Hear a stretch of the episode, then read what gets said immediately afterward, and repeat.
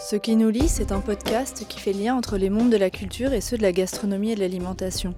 C'est un espace de liberté qui permet de prendre le temps d'aborder ces questions par des angles variés. Parce que notre nourriture est notre culture, parce que la question de l'alimentation est au cœur d'un véritable projet de société, la parole est donnée en priorité à celles et ceux qui s'engagent pour une société juste et respectueuse du vivant. Chaque mois, un nouvel épisode est mis en ligne et vous permet de découvrir des personnalités venues d'univers très éclectiques, mais qui participent à la réflexion. Artistes, auteurs, autrices, cuisiniers, cuisinières, chercheurs, photographes, architectes, nombreux sont celles et ceux qui font lien entre leurs pratiques et les cultures alimentaires. Je suis Camille Brachet et je reçois Stéphanie Schwarzbrot. Je l'ai rencontrée le 2 juillet 2019 à Paris, au Café du Cinéma du Panthéon. Stéphanie Schwarzbrot est comédienne, mais aussi écrivaine, et c'est le croisement de ces deux talents qui est d'ailleurs à l'origine de la pièce de théâtre Sacré, Sucré, Salé qu'elle a écrite, conçue et interprétée au printemps 2019. Cette pièce est une adaptation de son livre Saveur sacrée, paru en 2007 chez Actes Sud. Il s'agit de revenir sur les rituels de prescription et de tradition alimentaire des trois religions monothéistes, à l'occasion des repas de fête en particulier. En 2019, Stéphanie a aussi publié La cuisine de l'exil, un recueil de 24 témoignages de femmes et d'hommes qui ont quitté leur pays pour s'installer en France. Ils expliquent en quoi la nourriture leur a permis de retrouver leur culture, leur passé et de se réapproprier leur vie. Durant l'entretien, nous avons donc évoqué ce travail d'écriture qui met en perspective culture et alimentation. Nous avons parlé des nombreuses rencontres faites dans le cadre de l'enquête, de la richesse des témoignages et de la force symbolique des recettes proposées. Enfin, nous avons aussi abordé la place de l'alimentation et de la transmission dans l'histoire personnelle de Stéphanie, une recette de pistou, un aveu sincère d'échec en ce qui concerne l'éducation culinaire de ses enfants et de nouveaux projets qui se dessinent. Bonjour Stéphanie Schwarzbrod. Euh, vous êtes comédienne de théâtre, auteure de nombreux livres qui parlent de cuisine et qui mêlent souvent euh, une dimension culturelle avec des recettes euh, précises. Je pense par exemple à Saveur sacrée, paru en 2007, ou La cuisine de l'exil, qui est paru cette année en 2019, les deux chez Actes Sud. Alors, on va bien sûr euh, en parler hein, dans, le podcast. Euh, mais pour commencer, est-ce que vous pourriez vous présenter un peu plus en détail et nous dire quel est votre parcours, euh, comment vous en êtes arrivé à ce que vous êtes aujourd'hui? Ben, J'ai vraiment un parcours de comédienne, c'est-à-dire que j'ai commencé quand j'avais 14 ans au club théâtre. Ensuite, j'étais au conservatoire de Grenoble, seconde première terminale après, j'étais dans des cours privés. Ensuite, dans l'école de Vitesse à Chaillot, sa dernière école, Théâtre national de Chaillot. Après, au Conservatoire national supérieur d'art dramatique. Et puis après, j'ai beaucoup joué. Donc, depuis une trentaine d'années, en fait. Je joue depuis une trentaine d'années. Et puis en fait, euh, j'ai toujours aimé cuisiner, j'ai toujours aimé la cuisine. Et euh, il se trouve que j'ai une sœur à qui on a proposé de faire un livre de cuisine à l'époque, c'était les livres euh, de cuisine, les librios, les livres à, 2, à 10 francs. Maintenant, c'est 2 euros. Et donc, euh, elle était enceinte jusqu'aux dents. Donc, elle m'avait dit de euh, l'écrire avec elle au cas où elle accoucherait, enfin, par sécurité. Donc, on l'a écrit ensemble. C'était le premier livre, c'était La cuisine des enfants aux éditions Librio. Et c'est vrai qu'après, je me suis pris au jeu. Donc, j'en ai écrit deux autres éditions Librio, La cuisine des fêtards et La cuisine bio. Et c'est vrai qu'en fait, j'étais toujours partie du principe de chercher un, thème. Ouais, mais toujours associé quand même des recettes, le côté pratique, il y est tout le temps. Oui, puis avec des histoires. Voilà, raconter des histoires, quand même. Ouais. Et c'est vrai que plus les livres passent, et plus je raconte d'histoires. Ouais, c'est ça. Donc c'est vraiment une entrée par la gastronomie et la cuisine de par votre famille, votre mm. mère. Vous venez de, Grenoble? Oui, je viens de Grenoble et j'ai une mère qui cuisinait beaucoup. Ouais. Qui vous a transmis tout ça? Voilà. Ouais. ouais. Parce qu'il y en a qui cuisinent beaucoup et qui sont pas forcément dans la transmission avec leurs enfants. Oui, oh, elle, elle n'était pas. Enfin, si je lui demandais, elle me disait. Enfin, je me suis débrouillée assez vite toute seule. Ou je me souviens, je sais pas, quand j'avais 10 ans, j'aimais bien faire des gâteaux au chocolat le samedi après-midi. Enfin, je. Voilà. Et puis c'est vrai que oui, vers 14-15 euh, ans, j'ai commencé à m'écrire des petits carnets de recettes où je lui demandais ses recettes. Euh. Et du coup, votre sœur, euh, elle est dans la gastronomie? Pas du tout. Pas du tout. Non, non. En fait, elle était mariée à un journaliste, donc elle beaucoup de gens de l'édition et elle a eu cette commande parce qu'elle recevait beaucoup aussi et donc des gens qui venaient chez elle et qui avaient ce projet, donc lui ont dit bah tiens pourquoi comme c'était les c'était une occasion, c'était un coffret, il fallait faire cinq coffrets et je crois qu'il manquait quelqu'un. Ils ont dit, bah tiens, ça t'amuserait pas de. D'accord, donc c'est un peu par hasard. Voilà, c'est vraiment par hasard. Et donc vous, cette entrée par la gastronomie, c'était euh, par là et en fait plus par les histoires, le côté euh, humain en fait, euh, sciences humaines, enfin, la culture culinaire en fait, qui vous intéressait davantage. Euh, oui, oui, c'est vrai qu'à chaque fois, effectivement, j'ai. Alors au début, c'était des petites histoires. Euh, la cuisine des enfants, il y avait des petites histoires. C'était euh, les goûters d'anniversaire. La cuisine des fêtards, c'était pour ceux qui n'avaient pas d'argent, ceux qui n'avaient pas de place. Puis je racontais des histoires à chaque fois. Et c'est vrai qu'en fait, euh, quand j'ai pensé à la cuisine de l'exil et à la cuisine saveur sacrée, euh, je cherchais des thèmes, mais je les ai développés autrement et du coup, je les ai pas fait chez Librio. Ouais. C'était des livres plus importants. Ouais, dans la cuisine de l'exil, donc c'est votre dernier livre, hein, celui qui vient de sortir, on trouve 24 témoignages d'hommes et de femmes euh, qui racontent leur exil. Mm-hmm. Mais finalement, on se rend compte qu'ils parlent de beaucoup de choses mm-hmm. et que la cuisine, euh, elle est là, mais c'est pas omniprésent. C'est beaucoup leur parcours, vraiment. Et il se trouve que oui, vous parlez de cuisine, mais c'est davantage des histoires de parcours humain et de vie, en fait. Euh, je pense par exemple à Yalini, qui est arrivée du Sri Lanka en 2004. elle dit même qu'elle, elle savait pas faire la cuisine, en fait, oui. quand elle a quitté son pays. donc, qu'est-ce qui vous a donné envie de raconter ces parcours-là? Qui sont pas à la base forcément liés à la, à la gastronomie, à la cuisine. Oui. Alors au départ, il y avait quand même, euh, quand j'avais écrit euh, Saveur sacrée, j'avais lu un livre sur le ramadan de Fatima Al, ouais. qui est une cuisinière marocaine, hein, qui a un restaurant euh, qui s'appelle La Mansouria, je crois. Euh, dans le 11e. Ouais. Elle racontait comme euh, euh, quand elle revenait du Maroc, elle avait vraiment la, la valise pleine de produits Ouais. et comment c'était important pour elle de retrouver cette cuisine. Enfin, je pense que vraiment ça a été mon point de départ de se dire euh, finalement quand on quitte un pays, la chose la plus facile à retrouver c'est la cuisine pour peu qu'on ait les ingrédients. C'est vrai que je suis assez fascinée par l'exil. Euh, je sais pas toujours pourquoi, c'est comme ça. Et, euh, et donc j'avais envie de- d'explorer un peu plus ces, ces histoires d'exil en prenant le prétexte de, la cuisine et en donc parfois je rencontrais des gens dont je savais qu'ils avaient des histoires très très intéressantes et qui cuisinaient pas forcément Ouais, beaucoup. ça. Et je me disais, moi, c'est pas grave, je me débrouillerai, je trouverai d'autres gens, enfin, je, je trouverai des recettes euh, toute seule. euh, C'est pas grave. Ce qui m'intéresse, c'était l'exil. Après, c'est vrai que malgré tout, la cuisine est très importante, euh, même dans ces récits-là. alors, plus ou moins chez certaines personnes, mais.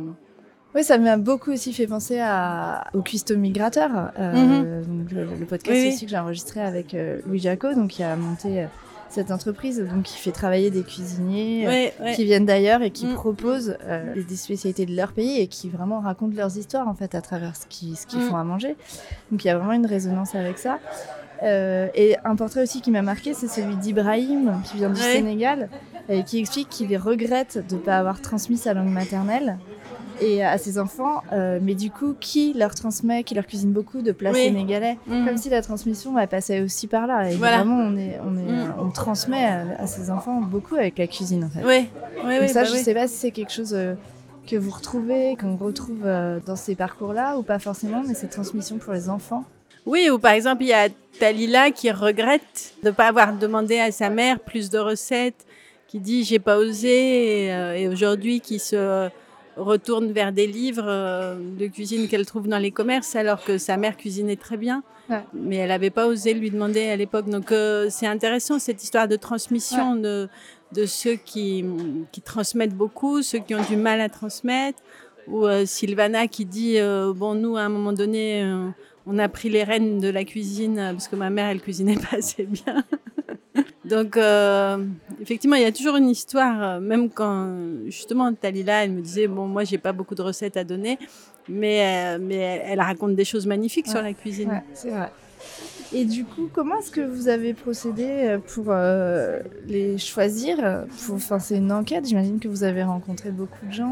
ou- Comment vous avez construit en fait l'ouvrage? Parce que ça paraît quand même une somme enfin, Ouais. assez conséquente. Rien que les 24, ça se trouve, il y en a plus.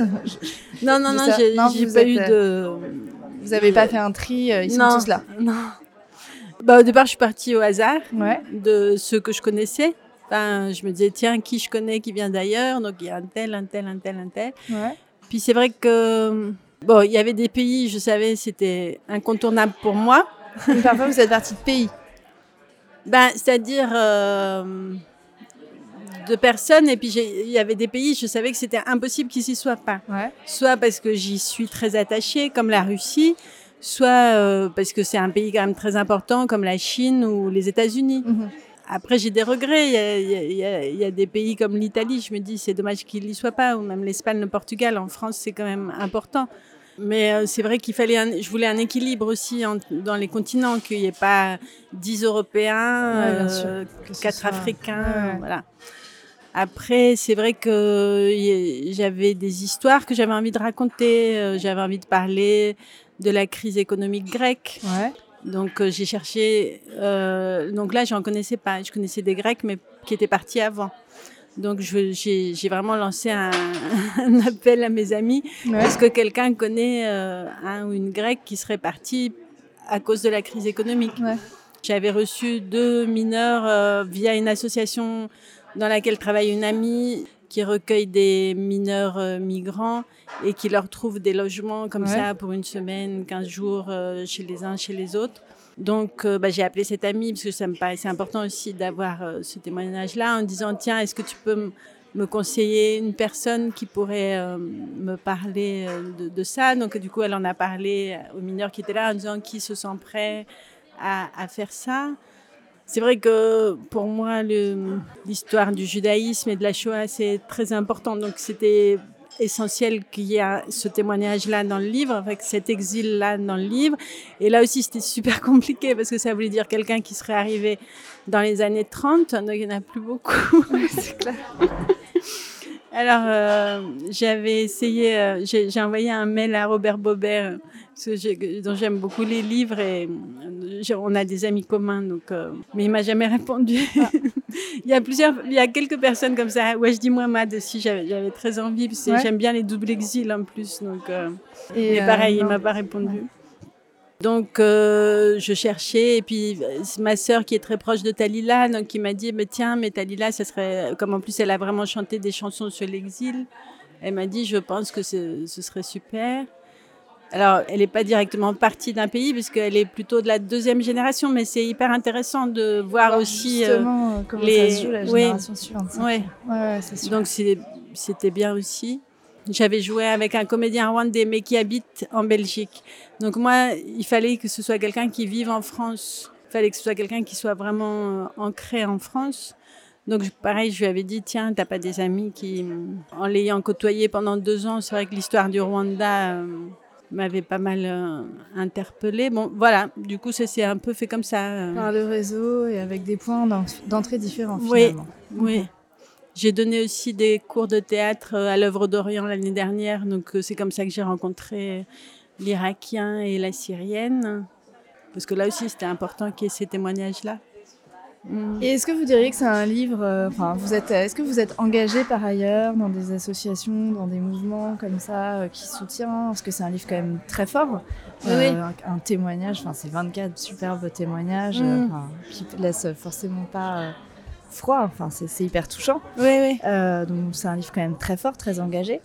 ça traduit votre démarche globale Comment est-ce que vous vous positionnez par rapport à tout ce qui se passe dans l'actualité en ce moment? Oui, oui, oui. Bah, je vous dis, l'année dernière, pendant un an, j'ai donné des cours de théâtre euh, à l'œuvre d'Orient. Et puis j'ai reçu des mineurs à la maison. Ouais, ouais donc vous êtes très, enfin, je suis pas très actif quand même. Pas hyper actif. Enfin, il y en a qui le sont plus que moi. Euh, d'accord, c'est euh, quelque chose qui vous tient quand même à cœur et qui fait partie de votre quotidien. Ce livre, il n'arrive pas mm. par hasard. Il y a aussi à chaque fois cinq recettes. Ouais. Donc là, euh, même question, comment est-ce que vous avez fait? D'où est-ce qu'elles viennent ces recettes? Est-ce que c'est vous qui les avez un peu compilées, euh, voilà, ou est-ce que c'est les personnes qui témoignent qui vous les ont fournies systématiquement? Est-ce que c'est des Ça dépend vraiment des personnes. Ça dépend, ouais. C'est-à-dire, euh, il y en a qui m'ont rien donné, et donc je me suis débrouillée toute seule. Soit, par exemple, pour pour la, la cuisine yiddish, euh, c'est vrai que Talila elle m'avait dit ah non moi je saurais pas te donner de recettes et il se trouve que j'ai un ami dont la mère est, est d'origine russe juive et tout ça et qui, qui cuisine très bien donc c'est lui qui m'a donné toutes les recettes.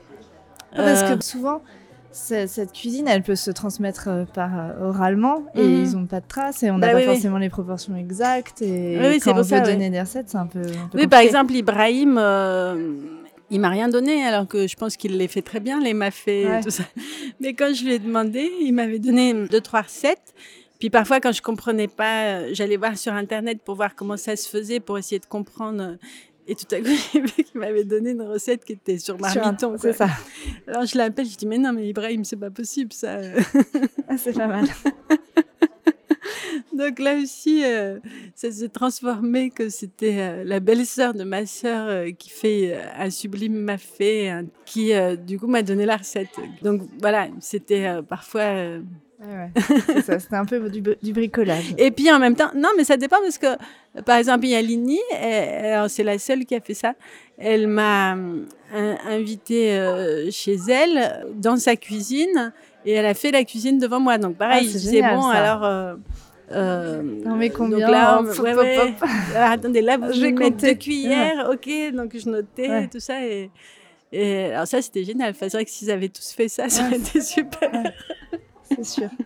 Parce que c'est vrai que parfois, même Pierre, qui est plutôt un, grand cuisinier, euh, qui, cuisine beaucoup, euh, je me souviens que pour la, la coca, il m'avait dit euh, bon bah tu mets deux verres d'huile et tu mets de la farine jusqu'à ce que ça s'amalgame. Donc euh, voilà, donc il a fallu que je, je, que je fasse 50 le grammes par compte pour 50 voir, euh, grammes ouais. pour savoir combien. Et c'est vrai que souvent, moi-même, si je devais donner une recette, euh, enfin les gens qui cuisinent beaucoup et qui ont l'habitude Bah, à de part les cuisiner, pâtisseries où c'est très précis, c'est Mm, vrai que sinon la cuisine, on peut Ouais, aussi pas mal apporter sa touche. Mm. Et est-ce qu'il y avait, est-ce que ça a été compliqué euh, d'entrer en dialogue avec eux? Est-ce que ça a été facile qu'ils se livrent? Ou est-ce que c'est des histoires quand même très personnelles, parfois très dures? Oui, oui. Euh, Est-ce que vous avez senti des freins, des réticences? Ou est-ce qu'ils se sont livrés euh, relativement facilement? Alors, ils se sont plutôt livrés facilement parce que je ne posais pas des questions directes. En fait, je me suis préparé un questionnaire. Donc, j'ai posé les mêmes questions à, À tout le tous. monde, ouais. Et c'est vrai que j'avais choisi des questions, par exemple, décrivez-moi les derniers jours avant de partir. Ça a l'air de rien. Et puis, ça ouvre à beaucoup de, de choses importantes, en fait. Ouais. Et ça fait pas peur quand on pose ça. On peut dire C'est libre, c'est très répondre ouvert. très C'est très factuellement ouvert, et puis en même temps effectivement euh, souvent c'est empreint d'émotion les derniers jours avant de partir enfin déjà je suis pas arrivée en disant alors racontez-moi votre exil parce que là je me dis les pauvres ils auraient pas su très bien quoi Mhm. répondre j'ai juste eu un, un souci effectivement et là j'ai abandonné tout de suite enfin au bout d'une demi-heure j'ai laissé tomber avec un, un Syrien que j'aimais beaucoup euh, à qui je donnais des cours et c'était un homme qui me touchait énormément parce qu'il il avait euh, pff, 75 ans il était tout seul avec sa femme en France. Il avait une fille en Allemagne, deux fils en Angleterre. Et je sentais que c'était tellement dur de recommencer sa vie à 75 ans. Enfin, j'avais, et puis c'est vrai que j'avais très envie qu'il y ait tous les âges, Ouais. tous les sexes et tout ça. Donc je me disais là, ce serait super d'avoir ce témoignage-là parce qu'il est parti vraiment tard. Déjà, quand j'ai sorti mon téléphone, il- parce que je- j'enregistrais par téléphone, il a fait Mais pourquoi vous m'enregistrez ça? Et pourtant, ça faisait un an que je lui donnais des cours, qu'on s'entendait très Ouais, bien. Enfin, pas une inconnue. pas- ouais, j'étais pas une inconnue.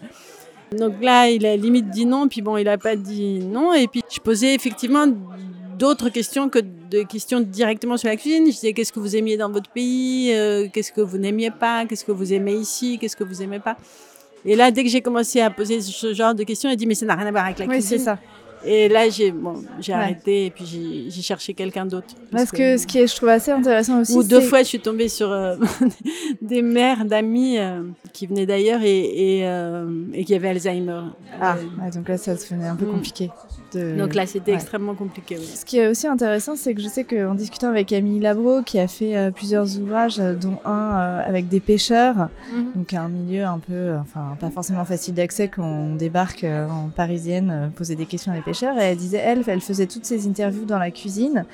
Cuisinons ensemble. Et Mhm. en fait, elle se rendait compte que dans la discussion autour de- de- du fait de faire la Oui. cuisine, et ben les, les, les langues se, se déliaient et que c'était beaucoup plus facile pour eux Ouais. de partir de ce point de départ. C'est pas quelque chose que vous avez retrouvé, vous, que la cuisine euh, aidait à parler de choses plus, plus délicates finalement? Pas Non, forcément. Oui, oui, peut-être, oui. Non, En tout cas, on n'a pas hein. fait. On a, euh, à part Yalini qui a fait la cuisine devant moi, mais après l'interview. Enfin, Non, mais euh, même l'entrée par la cuisine, le fait un de- autre jour que l'interview, mais c'est vrai que Oui, oui, sûrement la cuisine touche à des zones. euh, c'est vraiment la Madeleine de Proust, donc euh, ça, ça touche à des zones intimes. Ouais. Je voudrais aussi revenir sur votre livre euh, Saveurs sacrées que vous avez adapté, mis en scène et joué Mhm. sous le titre Sacré, sucré, salé euh, au Festival d'Avignon 2014 Ouais. et puis là plus récemment au Théâtre de la Reine Blanche.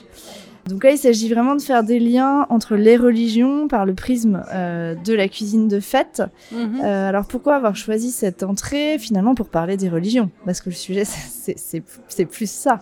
Ah, c'est hyper bien fait d'ailleurs. Enfin, J'ai Ouais, trouvé ouais. que c'était très intéressant. J'ai vu le Mhm. spectacle, j'ai lu le livre. Ça fonctionne vraiment très bien et Mhm. euh, on apprend plein de choses. Mais c'est vraiment un livre sur les religions, je trouve. Euh, Oui, mais parce que je pense que dès le départ, ce qui m'intéressait, c'était le rapport de, de l'homme, la femme, à la nourriture à travers une foi, enfin à travers sa foi. Déjà, je trouve que dans le judaïsme, c'est absolument passionnant. C'est vrai qu'à un moment donné, j'ai fait un peu d'hébreu biblique et la prof euh, d'hébreu nous, nous parlait beaucoup de cache-route. Donc la cache-route, c'est les interdits alimentaires. euh, et, et en fait, elle nous racontait vraiment tous les rites euh, autour du Shabbat, euh, même du deuil. et je, je trouvais ça totalement passionnant. C'est d'une richesse incroyable. C'est vrai quand on, regarde, on entend écouter votre spectacle, enfin, c'est il y a un nombre de choses. Et puis, euh, j'ai j'ai été très régulièrement dans un monastère à Vézelay. Enfin, c'est pas vraiment un monastère, mais euh, c'est la, la fraternité monastique de Jérusalem, parce que c'est des moines dans la ville. En fait, ils sont à Saint-Gervais, à, à Paris. Donc, ils ont une maison à côté de la basilique. Et donc, euh, pendant quelques temps, j'ai vécu à- par intermittence euh, avec les sœurs.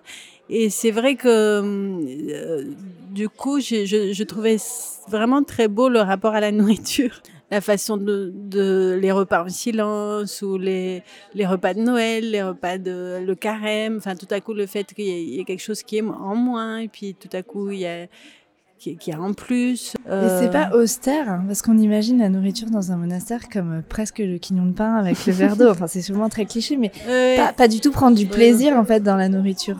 Est-ce que ça c'est vrai ou pas? Enfin, comment est-ce que ça se passe euh, pour le quotidien, en dehors des fêtes de Noël, etc. Bon, alors là, je pense que ça dépend vraiment des, des monastères, mais euh, euh, là, c'était une cuisine assez basique, mais plutôt gourmande. D'accord. Euh, Enfin, je sais qu'il y a des, des monastères où ils sont très bio, Ouais, très. euh, euh, sur euh, là, c'était pas vraiment le cas, mais mais euh, et c'est vrai qu'en plus, souvent, du coup, c'était moi qui faisais la cuisine. Quand je venais, c'était moi qui faisais la cuisine. Mais non, au, au contraire, euh, je pense que dans les monastères, ils, ils, ils font attention à, à- au repas. Enfin, ils font attention euh, à, à ce qui se mange en commun et à ce que ce soit bon, à ce que ce soit beau. euh. Euh, non, le, le repas, c'est important. Et puis, c'est vrai que la, la symbolique du pain et du vin, enfin, de, Ouais. de, de, de l'Eucharistie, euh, si on se penche dessus, c'est c'est quand même assez beau aussi. Et du coup, cette expérience, enfin, c'était pour un, une expérience euh, pour un livre ou Non, c'était non, non. c'était personnel? ouais. D'accord. Parce que j'avais j'avais lu ça et Oui, c'est vrai que ça paraît curieux dans, dans votre parcours. euh, Bah, qu'il n'y a entre- pas de rapport en fait. Ouais, ouais, bah justement, j'y allais entre deux spectacles. Pour Ouais. se ressourcer. enfin, Oui, de- oui, non, bah, c'était une période où euh, je, je me posais la question de devenir moi-même religieuse, en fait. D'accord. Donc, euh, Ouais, donc ça, vous êtes quand même très très engagé et très euh, par ces questions. La religion, c'est un sujet euh, qui vous Oui, oui. touche profondément. Ouais. oui. Et, et du- d'où ce, ce- livre. Alors, au niveau de la mise en scène, je trouvais que c'était aussi intéressant parce que vous avez vraiment choisi de replacer l'action de cuisiner au centre du spectacle.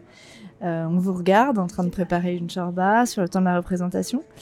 Qu'est-ce que vous placez là-dedans? Est-ce que euh, le cuisiner pour vous au quotidien, c'est important? Euh, Comment est-ce que ça se passe dans votre quotidien? Vous êtes une grande cuisinière euh, Vous faites attention aux produits vous- Voilà, je voudrais savoir Mm. un peu quel est votre regard sur l'alimentation. Aujourd'hui, ça peut paraître un peu compliqué oui, oui. entre tous les, les pesticides, les, les choses qu'il faut pas manger. enfin, Ouais. Euh, non, j'avoue que je, ouais, je fais plus ou moins attention, mais euh, je suis pas assez riche pour, pour acheter des super produits. Donc, ouais, je fais, crois que je c'est un fais comme peu- je peux. Ouais, Et puis, j'ai j'ai des enfants qui n'aiment que les cochonneries. Donc... d'accord. Ah, c'est- compliqué. Donc, vous Ouais, n'avez pas réussi à transmettre euh, Non, le goût des bonnes pas. choses à vos enfants. Non. Ah, c'est étonnant ça, parce que souvent c'est vrai qu'il y a une sorte de continuité. Euh. Ouais, non. non. non. ils aiment que les trucs chimiques. D'accord, mais ils ont quel âge? Ils sont peut-être à un âge où, euh, on se rend pas bah, bien compte. non, ils commencent à grandir, ils sont 11, 13, 15. Ouais. Et du coup, ouais, au quotidien, donc vous faites la cuisine à la, maison, à la maison Oui, oui. Ouais. Et vous avez l'impression qu'il il y a un partage qui peut se faire autour de ça? C'est vrai que c'est horrible, mais la cuisine, euh, moi j'ai trois enfants euh, assez rapprochés. C'est vrai que la cuisine, c'est un peu la pièce où, je pouvais être tranquille. Ah, d'accord. Mon moment de solitude. Je vois, je comprends. Donc, j'ai pas énormément ouvert. Ils n'avaient pas une énorme curiosité au départ. Maintenant, je sens que mes filles, elles aiment bien cuisiner, que quelque part, euh, il faudrait que je, fasse plus d'efforts pour leur transmettre les, les choses. Même si on n'aime pas les mêmes choses, mais mais bon, il y a quand même des choses que je fais qu'elles aiment bien. Alors, quel plat justement vous aimez réaliser en priorité? Est-ce qu'il y a des choses, un plat en particulier qui raconte une histoire, votre histoire, une expérience, quelque chose, un plat un peu souvenir que vous aimez faire ou pas? Euh, c'est par période. C'est vraiment. Euh, j'ai des plats que je fais souvent. Euh, en ce moment, c'est des spaghettis avec une sauce faite avec. Ah, je fais beaucoup de pistou. Souvent, je fais un pistou par semaine. Enfin, quand je parle de pistou, le pistou, pas la soupe, la sauce. D'accord. parce que c'est super pratique. Ça permet de toute la semaine d'en mettre à droite, à gauche. Donc, c'est une tomate coupée en dés, une mozza coupée en dés, deux trois tranches de jambon fumé, du pistou, un peu d'eau de cuisson des pâtes et puis euh, juste en mélange. D'accord. Donc les pâtes sont quasi crues, euh, mmh. le, la mozza à peine fondante et, c'est très très bon. Et est-ce que vous avez une recette qui vous a été transmise par votre mère, votre grand-mère, votre, père ou votre grand-père? Parce que c'est pas que les femmes hein, qui transmettent. Ben, le gratin de cidre. D'accord. La soupe au pistou aussi. Et du coup, est-ce que vous avez d'autres projets euh, à venir sur ces questions euh, d'identité, de culture culinaire euh, eh Des ben, envies, si c'est pas des projets, mais des envies? Alors, oui, j'aimerais adapter la cuisine de l'exil au théâtre. Donc, ça, c'est. Ouais, c'est vrai que ça s'y prête aussi pas mal. Oui, c'est un projet que j'ai. Pour l'écriture, j'avoue que je cherche. mais vous avez envie Oui, oui, j'ai envie de, continuer dans cette lignée. Ouais. Et puis c'est vrai que j'ai beaucoup aimé euh, travailler sur les témoignages, effectivement. C'est quelque chose qui m'a beaucoup plu. Qui mm. est hyper riche et, et, un peu frustrant aussi, j'imagine, non? Parce que du coup, les histoires, elles sont quand même condensées en quelques pages. Oui, oui. Et donc, il n'y a, pas des, ouais, y a pas des portraits sur lesquels vous vous êtes dit, ah, j'aurais aimé développer. Ah oui, de faire un livre sur une histoire. Hein. Euh, J'y ai pas pensé. Euh, effectivement. Parce que je trouve qu'ils sont super riches. enfin, quand on lit, c'est vrai que c'est vraiment du condensé. Enfin, en plus, souvent, c'est euh, une vie en, mm, mm. en, quelques pages. Et euh, je me disais, il y a sûrement matière à. oui, c'est sûr. C'est vrai que, en fait, j'en connais, je pense, 70%. Donc, effectivement, je suis moins frustrée, mais j'ai une journaliste qui m'a dit ah, J'ai adoré votre livre, mais alors il n'y a qu'une chose, c'est que je suis trop frustrée de ne pas en savoir plus. Ouais, bah, c'est ça. C'est ce côté très rapide du coup du portrait, alors qu'on sent que, mm. Mm. que c'est des vies euh, mm. hyper riches. Quoi. Moi, ça m'a un peu fait penser à L'Art de perdre d'Alice Zeniter. Ah ouais. Je trouve qu'il raconte. j'ai beaucoup, beaucoup aimé ce livre. Moi aussi. Bon, bah très bien. Et eh ben merci beaucoup. Bah merci. Et puis, bah on attend la suite alors. Si vous voulez aider ceux qui nous lisent, abonnez-vous sur votre application de podcast, mettez plein d'étoiles et partagez partout où vous pouvez. Un financement participatif est aussi accessible sur la plateforme Tipeee. Pour participer, il vous suffit de vous connecter sur www.tipeee.com et de rechercher le podcast. Un grand merci à tous les contributeurs. Vous trouverez aussi le lien direct sur le site de Ceux qui nous lit, bouton Tip. Enfin, pour ne rien manquer de l'actualité de Ceux qui nous lit, Suivez les comptes de ceux qui nous lisent sur Instagram, Twitter et Facebook.